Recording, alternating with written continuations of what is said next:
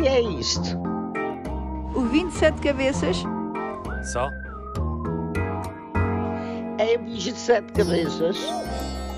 É um bicho muito malandro e manhoso. É aquele que nos vai arrastar a todos.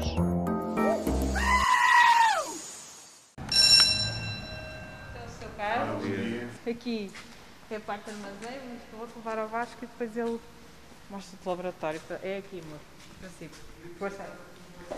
É assim, a pandemia desviou-nos um bocadinho do nosso mercado. Portanto, nós tínhamos um mercado que essencialmente era um mercado industrial, felizmente desinfetava pouco, e então tivemos que criar uma nova área quase dentro da empresa, que foi a parte dos biocidas. Vasco Almeida é o engenheiro químico que encontrou nos dias mais difíceis uma oportunidade. Uma pessoa está a pôr álcool a 70% nas mãos para garantir-nos a desinfecção. O que nos acontece é que as mãos começam a ficar gritadas, começamos a sentir olhos de humos.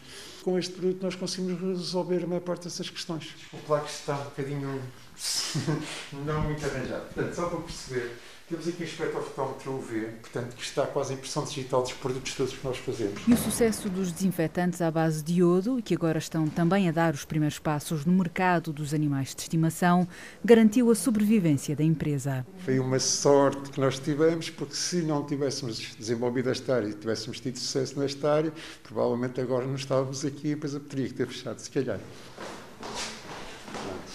Vamos agora aqui à parte de dentro, que é o gabinete da parte da multimédia. Fizemos um grande investimento em criação de suportes digitais e toda esta pandemia mudou, teve que mudar muito a nossa maneira de estar no mercado. Mudam-se os tempos e abre-se a porta ao futuro.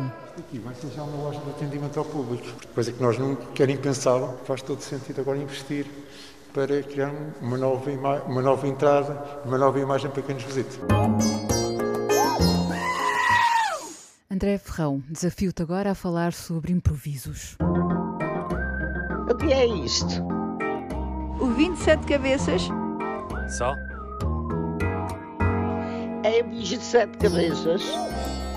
É um bicho muito malandro e manhoso. É aquele que nos vai arrastar a todos.